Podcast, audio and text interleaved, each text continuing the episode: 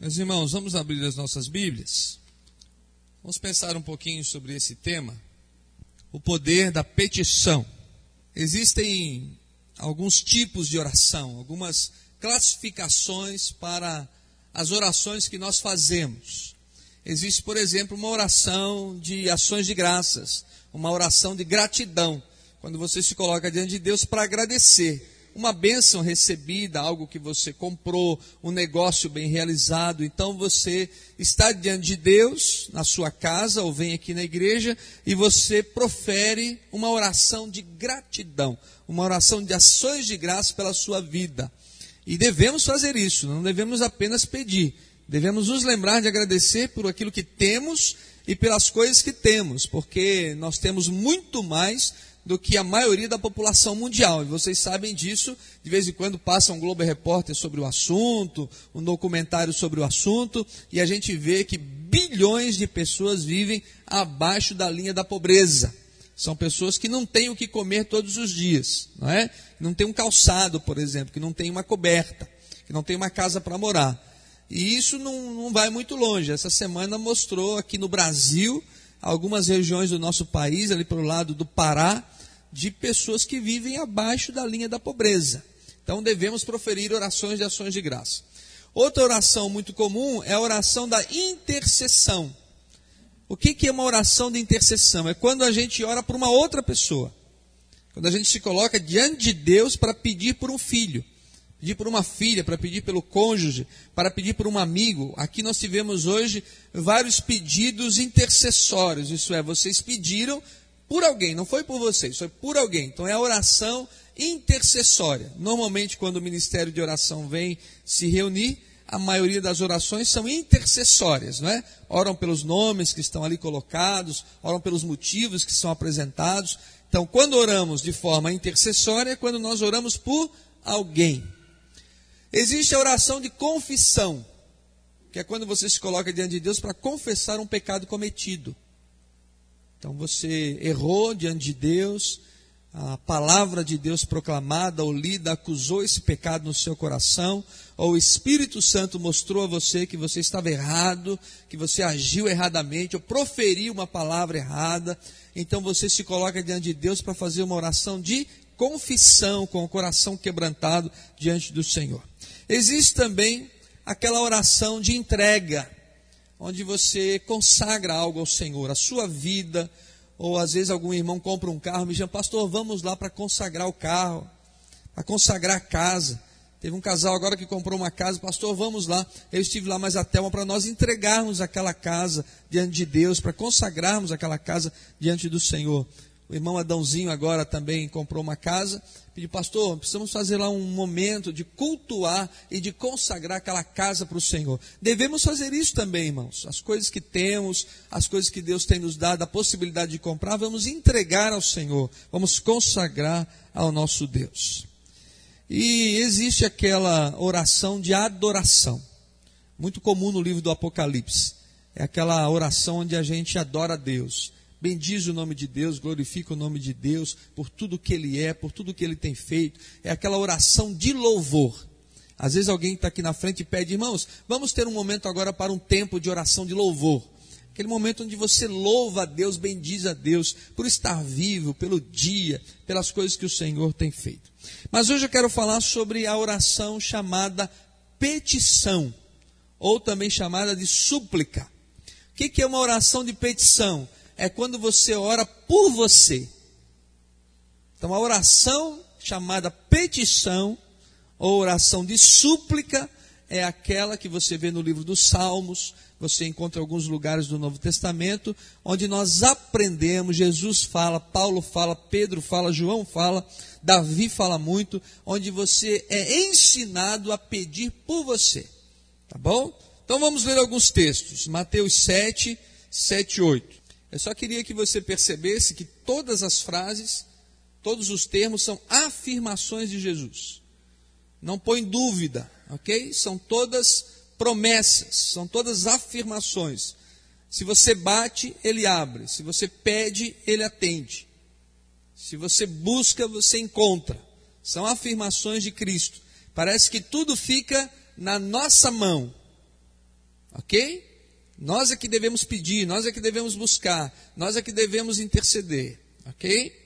Vamos ler agora, pela ordem, João 16, um pouquinho para frente aí. João 16, novamente mais uma afirmação. Até agora nada tendes pedido em meu nome, mas se vocês pedirem, vocês vão receber. Pedi e recebereis, para que a vossa alegria seja completa. Agora vamos ler Filipenses 4, 6. Um pouquinho para frente. Então a Bíblia está nos ensinando, através do apóstolo Paulo, não andeis ansiosos. O que, que a gente deve fazer em vez de ficar ansioso, ansioso, andando pela casa sem saber o que fazer? Hã? Em tudo, coloque diante de Deus as suas necessidades, as suas petições, pela oração, pela súplica, com ações de graça. Tiago 4,3. Então parece que o texto mais complicado é esse. Aí a gente tem então o complicador. Vocês pedem, não recebem, porque pedem mal. Porque todas as afirmações de Jesus são peçam e recebam. Peçam e recebam. Só Tiago que vai dizer assim: olha, vocês não recebem porque vocês pedem mal. Então parece que existe uma maneira correta de pedir, uma maneira certa de pedir, ok? E talvez a gente tenha dificuldade porque a gente não sabe pedir. Aí Tiago vai dizer: a maioria das coisas que a gente pede é só para gastar no nosso próprio deleite. E Deus não tem nenhum compromisso conosco de nos dar alguma coisa só para a gente gastar e esbanjar. Concordam? O que a Bíblia diz é o seguinte: o pão nosso de cada dia, dai-nos hoje. E Jesus já disse que todo justo vai ter o seu pão diário. Nós temos é compreender como vamos agir com essas petições. Primeiro, irmãos, quero dizer que pedir é a chave para receber. Parece que alguns irmãos têm alguma dificuldade em pedir. Tem gente que não pede nada. Se for para pedir um quilo de açúcar ou uma xícara de café na casa do vizinho, fica sem tomar café porque não consegue pedir. Tem gente que é assim, tem gente que não consegue pedir absolutamente nada. Já tinha dificuldade de pedir a coisa para o pai, tem dificuldade de pedir uma coisa para o marido, ou tem dificuldade de pedir uma coisa para a esposa. Às vezes prefere ficar sem do que pedir. Assim, ah, eu prefiro ficar sem do que pedir. Tem gente que já é mais cara de pau, né, que pede mesmo e, e não tem problema nenhum em pedir as coisas. Mas tem gente que tem dificuldade. E isso também se explica na área espiritual. Tem gente que tem dificuldade de se colocar diante de Deus para pedir alguma coisa ao Senhor para si mesmo. Então, ora pela mãe, ora pelo pai, ora pela igreja, ora pelos sete, ora pelas coisas que têm a ver com a sua vida espiritual, mas tem dificuldade em pedir alguma coisa para si mesmo. Ok? Então, a oração ela deve ter um equilíbrio. Tem gente que já é o contrário nunca lembra de ninguém, só pede para si, para si, para si, para si. Nunca se lembra de colocar-se diante de Deus para interceder e suplicar por alguém, ou pela igreja, pelo pastor, pela liderança, por uma família que está em dificuldade, como nós temos algumas famílias da igreja agora em luto, não é? Que perderam pessoas queridas, três famílias. Então nós precisamos estar intercedendo por eles. Nós precisamos aprender a pedir por si próprio. Alguns têm dificuldade em pedir, por exemplo, na área financeira porque não são dizimistas. Pastor, eu tenho problemas financeiros, mas eu não peço a Deus ajuda porque eu falho com Ele. Então, é um problema realmente quando você tem essa dificuldade de se colocar diante de Deus para pedir ajuda financeira porque você falha com o dízimo. Então, o, o, interessante, a solução seria pedir a Deus para que Deus te abençoe na entrega dos dízimos das ofertas, para que você possa usar o seu dinheiro, que é do Senhor, de uma forma mais abençoadora. Então já começa desde o início, pedindo que Deus te abençoe, para que você possa entregar seu dízimo e suas ofertas. Outros que passaram o domingo inteiro na praia, domingo inteiro no sítio, na segunda-feira tem uma necessidade, ah, eu, puxa, como é que eu vou pedir a Deus agora, né? Ontem que era para mim estar na igreja não fui, não orei, não li minha Bíblia, já faz uma semana que eu não leio a Bíblia, já faz um mês que eu não vou na igreja. Então essa pessoa ela fica acanhada de pedir. Bem, tudo isso são coisas que o diabo coloca na nossa vida, no nosso coração. porque Deus é sempre misericordioso, gracioso e sempre está disposto a nos ouvir. Alguns não pedem porque acham assim, pastor, o dia que Deus quiser me abençoar, vai me abençoar. Para que, que eu vou pedir, pastor? O dia que Deus achar que deve me abençoar, vai me abençoar. Só que não é assim que as coisas funcionam. Por exemplo, Deus quer que todos se salvem, não quer? A Bíblia não diz que Deus deseja que todos se salvem e alguns vão para o inferno, não vão? Então o desejo de Deus não vai ser cumprido. Que nem tudo que Deus deseja vai ser cumprido. Porque tem algumas coisas que Deus deseja que dependem da sua ação, da minha ação, da sua resposta. Então, algumas coisas que nós precisamos, Deus já sabe que precisamos, mas Ele deseja que nós possamos pedir.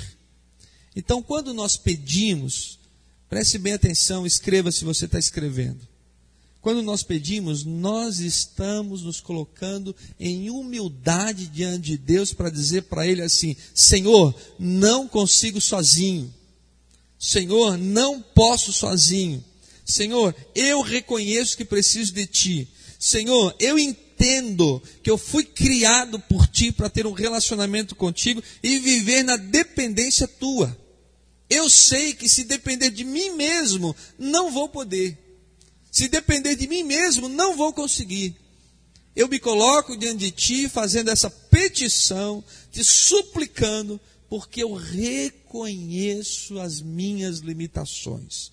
Quando você age assim, você é um retrato da humildade. E aí sim você entende por que deve pedir. Quando você pede somente para Deus te ajudar a você fazer o que você quer fazer, a gente erra no pedir. Porque quem deveria estar dirigindo a vida é o Senhor. E não nós decidimos o que vamos fazer e pedir a direção de Deus. Primeiro a gente faz as coisas, decide as coisas, depois pede ajuda a Deus. Primeiro a gente toma um monte de decisões, faz um monte de coisa e depois vem pedir a direção de Deus? Não. O que a Bíblia nos ensina é que você, quando ora uma oração de petição, você desde o início reconhece que precisa dele. E tudo o que Deus quer, pode ter certeza disso, é o coração quebrantado na Sua presença. É a humildade diante dele. Não é humilhação, a humildade diante dele. Você reconhecendo que você precisa dele. É eu, pastor Jonas, antes de subir no púlpito, me ajoelhar no gabinete e dizer: Senhor, não posso subir no púlpito sem o Senhor. Não posso entregar uma mensagem se o Senhor não ungir. Não posso dar uma palavra se o Senhor não abençoar. Não posso ir para uma conferência se o Senhor não estiver comigo. Não posso começar um projeto de construção se o Senhor não me dirigir. Não posso começar um projeto na igreja se o Senhor não estiver comigo. Quando você vive nessa dependência, você aprende o que é uma oração de petição. É um reconhecimento de que você é limitado e que você precisa dele. Existem algumas chaves sobre petição. Primeira delas, fé é a única força que impulsiona Deus. Gente, olha, só lágrimas não move o coração de Deus. Só é, desespero não move o coração de Deus. Ok? Só necessidades não movem o coração de Deus. Se você quer aprender a orar, você não pode, não tem como, não existe possibilidade deixar de fora essa palavrinha tão pequenina e tão poderosa, chamada fé. Sem fé é impossível agradar a Deus, já diz o escritor aos Hebreus. Nós precisamos aprender, quando estamos em oração, a crer que Deus vai realizar, que Deus vai fazer, que Deus vai cumprir Sua palavra, que Deus vai agir em nosso benefício, que Deus vai tomar uma posição, que Deus alguma coisa vai mover o sobrenatural. Não existe a possibilidade de você orar sem que você creia que Ele vai agir.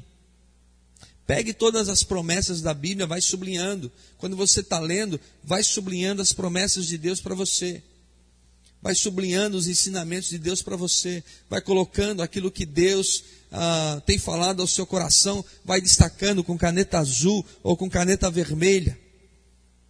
Por quê? Aquilo vai enchendo o seu coração das promessas de Deus. Aquilo vai se tornando parte da sua vida, da sua existência. A fé passa a ser algo incorporado no seu viver diário e não uma coisa muito distante. Quando você dobra o seu joelho para orar, você precisa acreditar que Deus está te ouvindo. Eu estou orando, mas eu sei que não passa do teto. Eu estou orando, mas não sei se Deus me ouve. Isso é orar sem fé.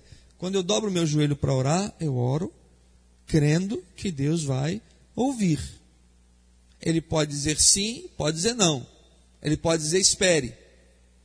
Mas eu nunca duvido que Deus está me ouvindo. Eu sempre imagino, eu sempre digo aqui, esse, essa ação que o salmista diz que Deus se inclina para ouvir. Que Deus envia um anjo para saber o que nós queremos, como fez no caso de Daniel. Então eu creio que quando estamos orando, Deus está ouvindo. Deus está escutando. Deus está me vendo. Quando Daniel orava três vezes ao dia, com a janela aberta da casa dele, voltado para Jerusalém, ele tinha plena certeza que Deus estava ouvindo que Deus estava escutando. Muitos de nós, irmãos, nós temos uma vida de oração, mas é aquela vida antes do almoço, antes de dormir, e não temos um tempo realmente para buscarmos a Deus. A relação com Deus, e o nome já diz, tem a ver com relacionamento. Então, precisamos estabelecer uma relação com Deus que começa de manhã e ela se prolonga durante o nosso dia. E a gente entende de que não dá para viver sem Ele, nem fazer as coisas sem Ele. Então, onde quer que estejamos, mantemos a nossa comunhão com Ele. Não tem a ver que Deus está comigo só quando eu dobrei o meu joelho, ou só quando eu vim na igreja. Mas que Deus não se retira. Eu tenho o Espírito Santo, Jesus habita o meu coração, e isso é para todos os dias é para todas as semanas, isso é mês a mês, isso é ano a ano. Isso faz parte da minha vida. Eu não preciso vir aqui dobrar os meus joelhos. Ele me ouve onde eu estiver. Mas se eu puder vir aqui dobrar os meus joelhos, significa que eu dediquei um tempo a Ele. Se eu entrei no meu quarto para orar, significa que eu dediquei um tempo a Ele. E não fiz apenas quando estava fazendo outras coisas. Mas eu realmente creio que Ele me ouve. Eu creio que eu posso ter essa comunhão com Ele. E Deus vai abrindo portas, movendo o sobrenatural, agindo sobre a nossa vida, nos momentos bons e nos momentos difíceis, nos momentos mais alegres e nos momentos mais tristes. Mas a presença de Deus nos dá segurança e nos dá certeza. Segunda coisa, uma outra chave. Depende da sabedoria do Espírito Santo para pedir. Irmãos, vós pedis porque pedis mal para gastar em vossos deleites. Nós hoje em dia temos alguém que habita o nosso coração, que intercede por nós, que nos aconselha, que testifica com o nosso espírito que somos filhos de Deus. Quem é essa pessoa? O Espírito Santo. Nós não podemos ignorar o Espírito Santo, como se ele não existisse, como se ele não agisse. Nós, os batistas, por causa dos pentecostais, a gente deixou um pouco de lado o Espírito Santo. Isso é muito ruim para nós. É muito ruim para a igreja, é muito ruim para a nossa vida. Como os pentecostais exageraram na doutrina do Espírito Santo, a gente não ficou, ficamos sem nada. E às vezes até ignoramos a pessoa. A gente fala com Deus, fala com Jesus, mas não fala com o Espírito Santo. E o Espírito Santo é tão pessoa quanto os outros dois membros da Trindade. E na realidade, quem habita o nosso coração não é Jesus, não é Deus, é o Espírito Santo. Quem está dia a dia conosco é o Espírito Santo. Então nós precisamos ter uma comunhão maior com o Espírito Santo de Deus. Precisamos ouvir. Tem um texto bíblico, a gente vai ler, que está lá em Atos capítulo 13, que mostra bem essa situação. Atos 13, 2, 3 e 4. Alguém lê. 13, 2, 3 e 4.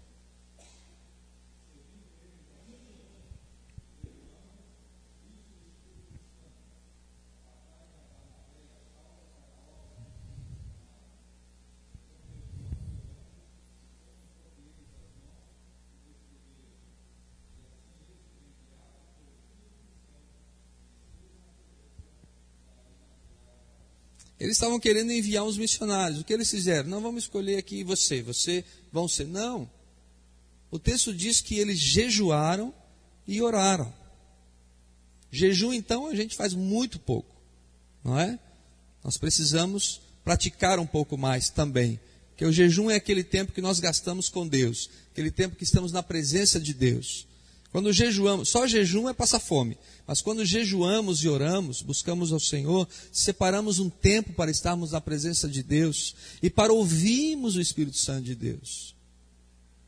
Ninguém, e eu me incluo, nenhum de nós pode tomar decisões sérias sem um tempo de oração, irmãos. Como é que alguém pode tomar uma decisão séria, uma decisão comprometedora, uma decisão que envolve o seu futuro, sem um tempo de oração, sem um tempo de buscar a Deus, sem um tempo de ouvir o que o Espírito Santo tem a dizer? Quantas vezes, depois da gente já ter decidido, depois de já ter feito a besteira, é que a gente vai buscar a Deus? Que a gente vai buscar a direção do Espírito Santo? Tem que ser já no início. Ao tomar a decisão, ao assumir um compromisso, ao iniciar um projeto. Precisa buscar a Deus em oração. Irmãos, vocês que são profissionais liberais, podem fazer os seus horários, Dedique um tempo na sua empresa para esse tempo de comunhão com o Espírito Santo de Deus. Aqueles que têm horário de trabalho mais é, amarrados, não é? Vejam se conseguem dedicar um tempo nos intervalos ou antes de sair de casa para um tempo em oração. Não dá para ignorar o Espírito Santo de Deus quando tem a ver com pedir diante do Senhor. Aí a Bíblia diz assim, que o Espírito, Romanos capítulo 8, que o Espírito Santo de Deus, ele geme por nós quando estamos em oração. Quando é que pedimos mal? É que nós não damos a mínima para a vontade de Deus. Nós não damos a mínima para a orientação do Espírito. Não damos a mínima para aquilo que a palavra de Deus diz. Então, quando a gente vai pedir alguma coisa por nós mesmos, Vamos buscar diante de Deus se é o que Deus quer para a nossa vida. Vamos pedir que Ele mostre e revele o qual é a vontade dele para o nosso coração. Ninguém pode ignorar o Espírito Santo de Deus. A Bíblia diz que nós não devemos entristecer o Espírito Santo. E minha posição pessoal, nós entristecemos o Espírito Santo quando nós o ignoramos. Nós entristecemos o Espírito Santo é quando a gente faz de conta que ele não está presente. Eu tenho certeza que você se sente assim quando você vai lá na sua família e um irmão seu, uma irmã, ou um sogro, uma sogra, faz de conta que você nem está na sala. Ou você vai num lugar, você encontra um amigo no consultório médico, mas ele faz de conta que nem vê você. Você não se sente mal? Aquela pessoa não ligou para você. Ela simplesmente ignorou a sua presença. Você volta para casa chateado. Puxa vida. Fui lá, fiquei cara a cara com aquela pessoa, frente a frente. E foi a mesma coisa que se eu não tivesse. Ela não falou comigo, não disse um oi, não olhou para mim, ela me ignorou o tempo inteiro. A gente não fica ruim com isso, não se sente mal com isso. Às vezes é o que nós fazemos com o Espírito Santo. Ele se entristece porque ele é uma pessoa, porque nós vivemos como se ele não habitasse na gente. A gente não dá nem um oi para ele. Benihim diz que a gente deve dar bom dia para ele todos os dias, né? Bom dia, Espírito Santo. Mas às vezes a gente passa sem nem dar oi para ele. Nem dizer, Senhor, obrigado, porque teu Espírito Santo está comigo. Que teu Espírito Santo habita o meu coração. No dia que eu vou ter hoje, nas decisões que vou ter que tomar, nas lidas que vou ter, o Espírito Santo de Deus está comigo para me ajudar, me orientar, me dirigir. Quando você estiver orando por você, fazendo uma oração de petição, converse com o Espírito Santo de Deus. E eu gosto que ele diz assim no texto que nós lemos, o primeiro, que ele nos dá para a nossa alegria. Gente, Deus tem desejo de que a gente seja alegre. Deus não fica pulando no céu quando a gente está triste quando a gente está passando por uma luta. Não, os anjos se alegram com a nossa alegria. Então vamos ouvir o Espírito Santo de Deus. Ouça de todo o coração. Eu tenho colocado diante de Deus o nosso musical de final do ano. E aí eu precisei comprar um equipamento, uma mesa de iluminação. Eu olhei, mas o neném na internet estava R$ 1.400, 1.480. Fui em Curitiba, por indicações lá, estava 1.030. Peguei as especificações, dei para um irmão, o irmão ligou para a fábrica, na fábrica estava 850. Aí o irmão Toninho conseguiu uma verba de 500 reais. Daí a irmã Gorete ajudou, outros irmãos ajudaram. E segundo o Guga, já chegou. É isso, Guga? Já chegou, aleluia. Chegou, Toninho? Já chegou. Está no, tá no gabinete. Eu não vi ainda, mas ele disse que está lá no gabinete. Porque se você vai e, e compra por 1.400, você não orou, não buscou a Deus, não deu oportunidade para Deus te abençoar, não deu uma oportunidade para Deus abrir uma porta, para Deus mover o coração de alguém. Então, quando a gente dá essa oportunidade ao Espírito Santo de Deus, a gente começa a tomar decisões mais acertadas. A gente começa a ver a ação de Deus na nossa vida, no nosso coração.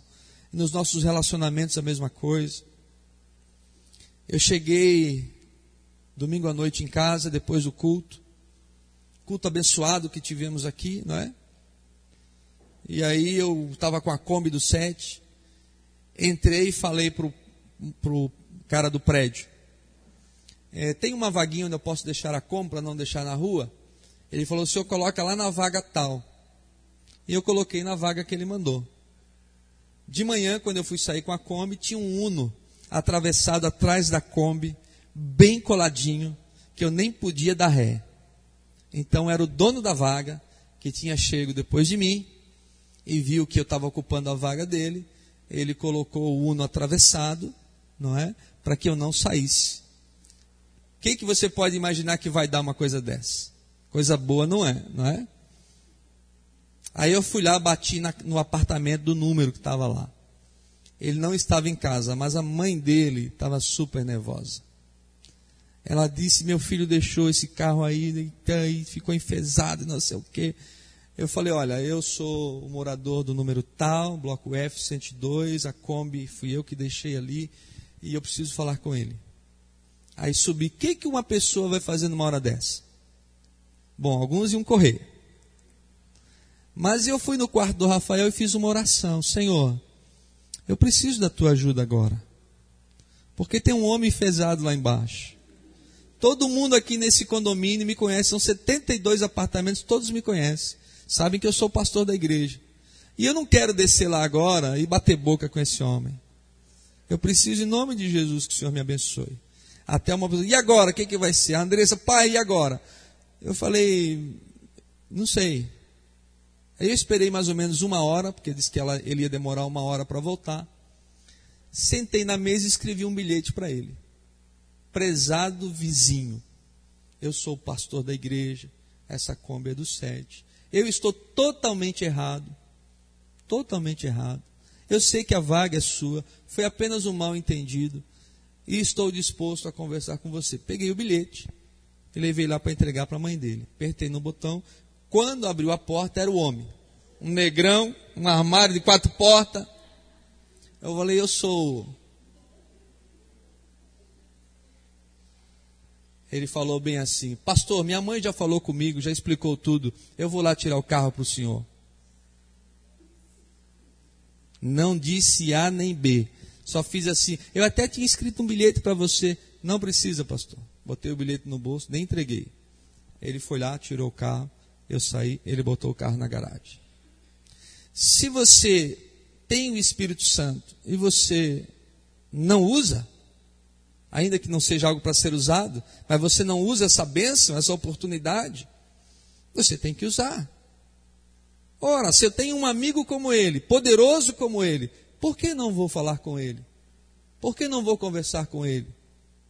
Tudo que eu menos queria era descer e bater boca com o vizinho. Ok? Agora, talvez num outro momento, numa outra hora, poderia ter dado uma coisa tão ruim lá embaixo, por causa de um carro estacionado numa vaga que eu, eu estava completamente sem razão, apesar de ter sido assessorado pelo vigia, mas estava sem razão porque a vaga era dele. Gente, não ignore o Espírito Santo, converse com ele, fale com ele. Diga a ele o que você sente, abra seu coração. Você fala com o Espírito Santo como você fala com um amigo. O Espírito Santo não é alguém que você não conhece. É alguém da sua mais inteira confiança. Tem coisas que eu falo para ele que eu não falo para mais ninguém, só falo para ele. Não ignore o Espírito Santo de Deus ao fazer suas petições. Terceiro, peça algo específico. Não faça, Senhor, abençoe a minha vida. Sempre diga, Senhor, eu preciso da bênção do Senhor nesse momento que eu vou falar com o meu vizinho.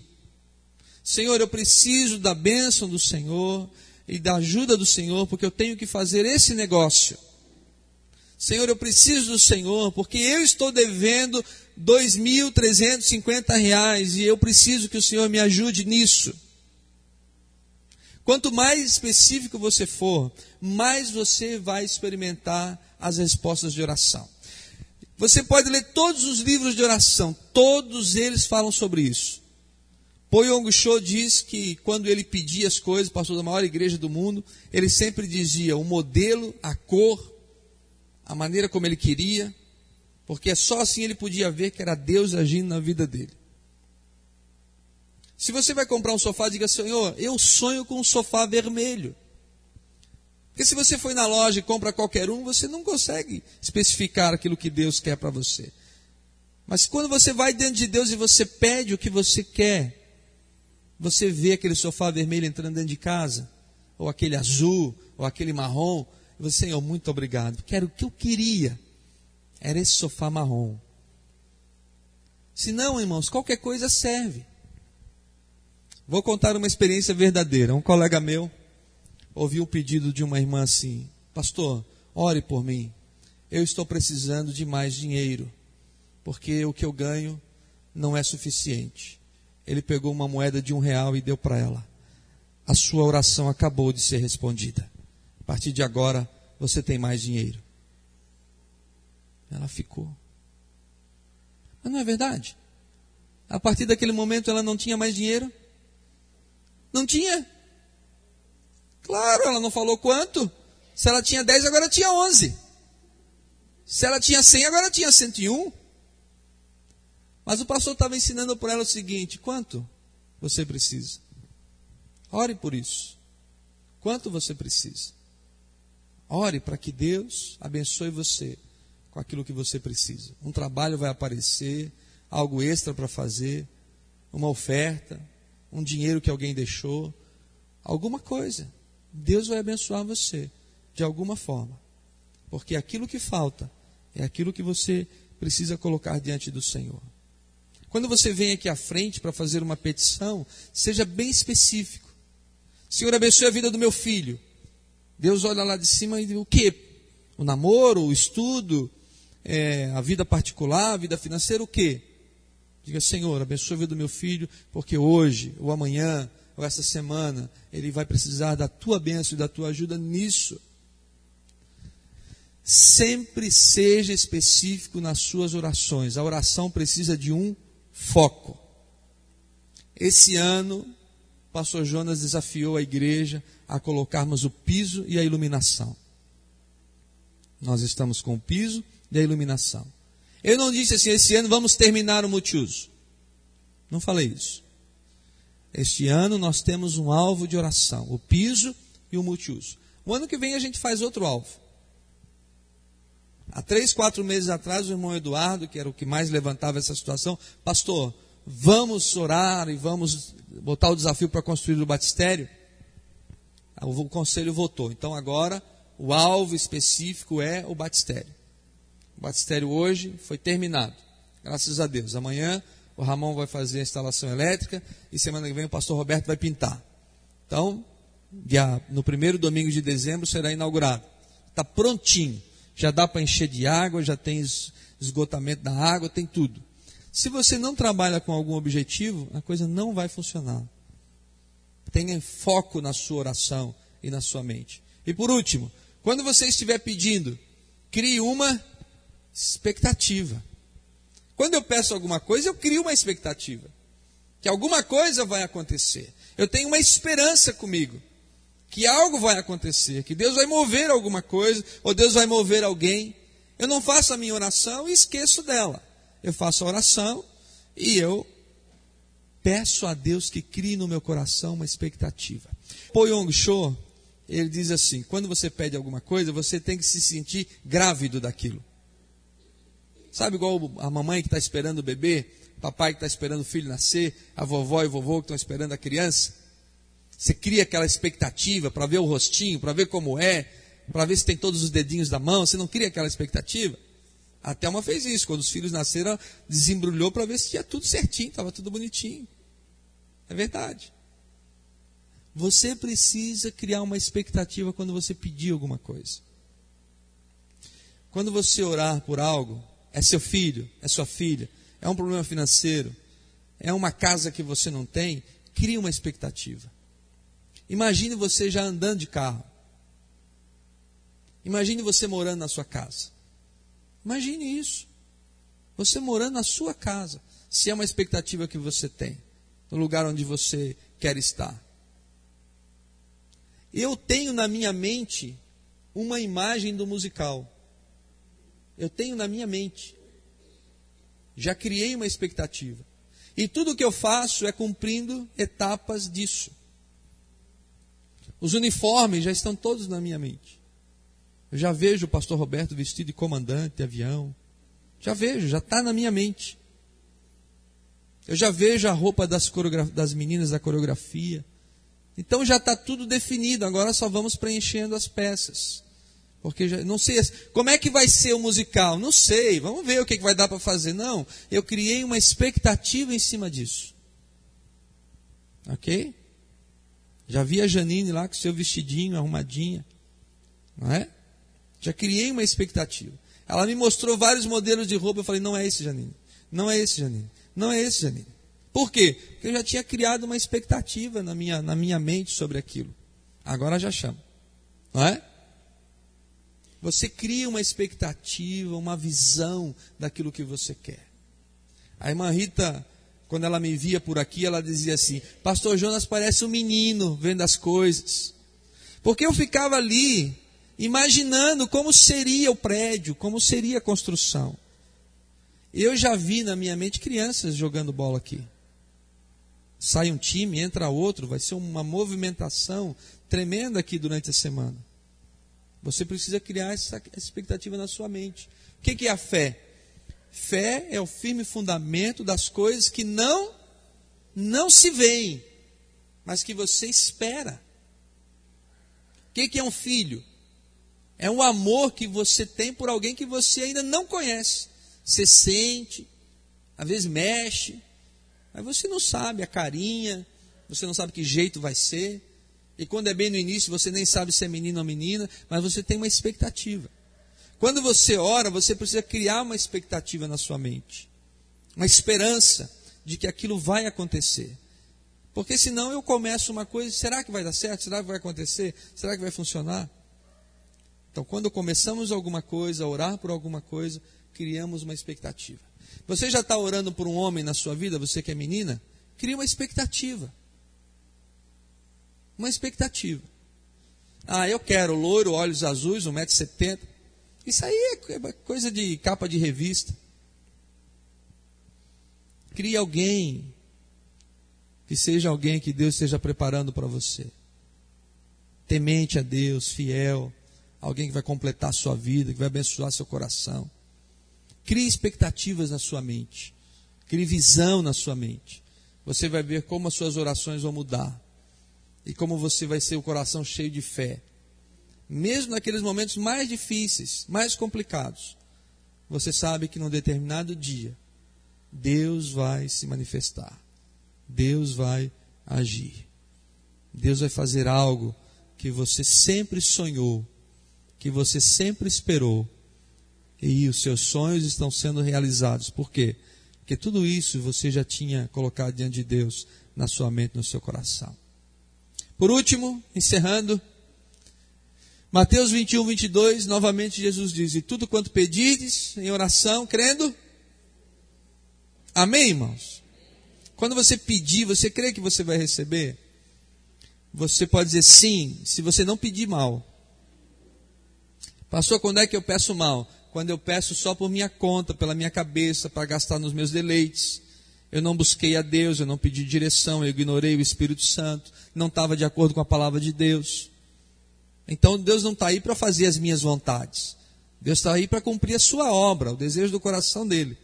Então, quando eu crio uma expectativa em cima de princípios estabelecidos por ele, então as coisas vão acontecendo.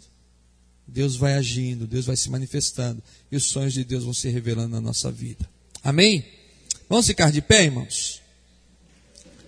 Vamos encerrar cantando Não Tenha Sobre Ti nenhum cuidado, qualquer que seja. Qual é a tua preocupação? Qual é a tua preocupação? A minha? Descansar nele. Essa é a nossa preocupação. Descansar nele, porque ele vai suprir nossas necessidades.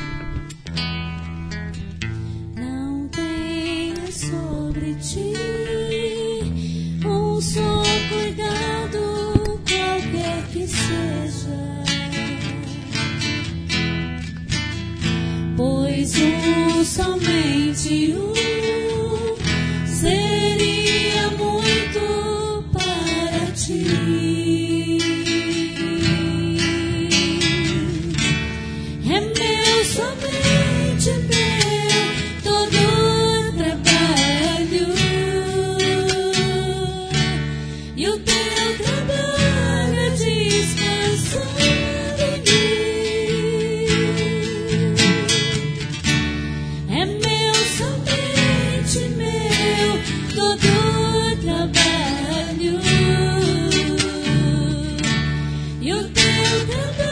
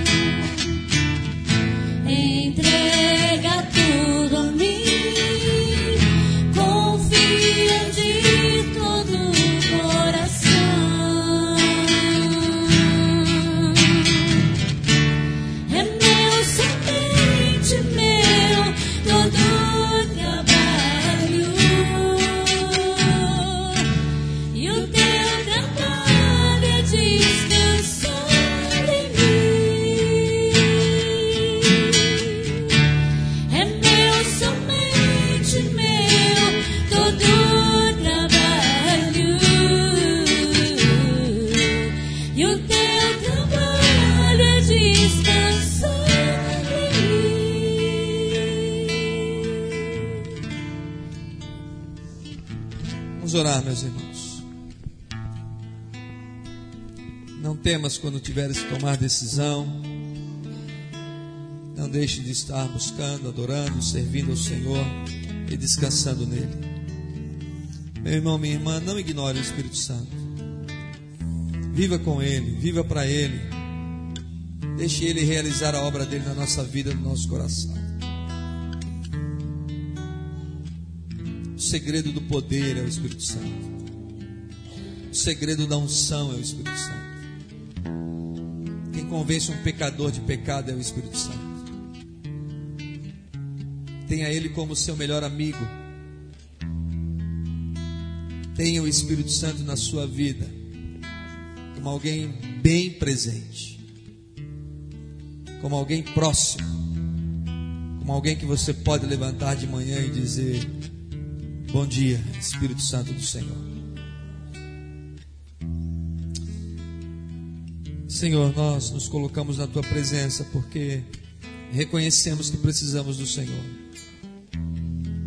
Nós nos colocamos diante de ti porque sabemos que somos limitados. Senhor, nós pedimos por nós mesmos. Pedimos que o teu Espírito Santo nos ajude, nos ensine, nos auxilie. Nós pedimos que o teu Espírito Santo mostre cada dia a sua presença em nossas vidas.